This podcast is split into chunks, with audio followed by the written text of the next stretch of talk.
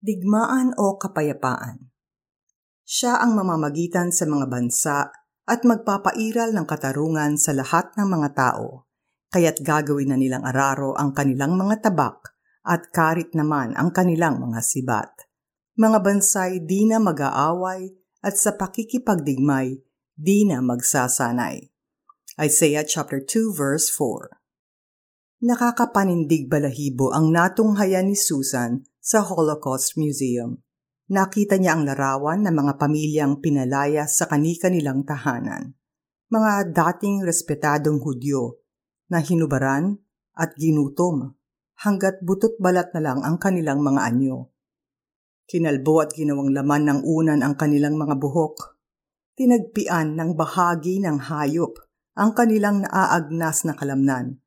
Ginawang katawa-tawa, pinag-eksperimentohan. Napapikit si Susan habang namumuo ang galit sa puso. Anong demonyo ang pumasok sa mga taong ito na nagmalupit sa kanilang kapwa? Palabas na siya ng museum nang mapanood niya ang video testimony ng isang survivor ng Holocaust. Kwento nito, yung isa sa amin kumakanta pa, praising God habang ito kami, ang mga tinaguriang chosen race, na di na makahinga sa pagmamalupit ng mga German. Nang tinanong ko siya kung bakit, ang sagot niya, Nagpapasalamat ako dahil hindi ako isang German. Hindi ako mamamatay tao. Tayong mga Hudyo ay mamamatay sa hirap. Pero sila ay mabubuhay pa na pinagmumultuhan ng kanilang pagkakasala. Let's pause for a moment here. This is intense. Totoo nga, sadyang napakahirap mamuhay habang may dinadalang pagkakasala laban sa kapwa. Oo, may hustisyang kapalit ang pagmamalupit. Nakasulat sa Isaiah 2.4 Siya ang mamamagitan sa mga bansa at magpapairal ng katarungan sa lahat ng mga tao.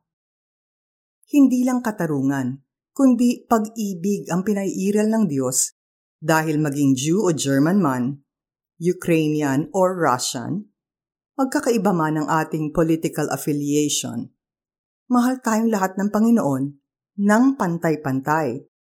God made a way for all our sins to be forgiven through Jesus Christ. Ang hirap tanggapin, ano? Lalo na't kung sa isip natin ay mas mabait naman tayo kaysa sa kanila. Pero ano ang ating pipiliin? Digmaan o kapayapaan? Pumanig tayo sa Diyos na nagpapairal ng katarungan at ang nais ay kapayapaan para sa lahat. Manalangin tayo. Lord, mahirap pong intindihin dahil unfair ang mga nangyayaring kaguluhan at kawalan ng katarungan. But I choose to put my trust in you. You judge all people and can settle disputes. I pray for peace among nations and for peace in my heart. Amen. Para sa ating application, sikaping maging channel of peace. If you canceled some of your friends because of socio-political differences, invite them back into your life. In unity, we can rebuild the nation. With God's grace, kaya natin to.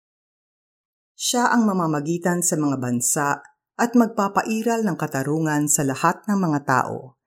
Kaya't gagawin na nilang araro ang kanilang mga tabak at karit naman ang kanilang mga sibat. Mga bansay di na mag-aaway at sa pakikipagdigmay di na magsasanay. Isaiah chapter 2 verse 4. Ito po si Celeste Enrique Javier, ang dating executive producer ng 700 Club Asia. Katarungan at kapayapaan ang nais ng Diyos para sa lahat.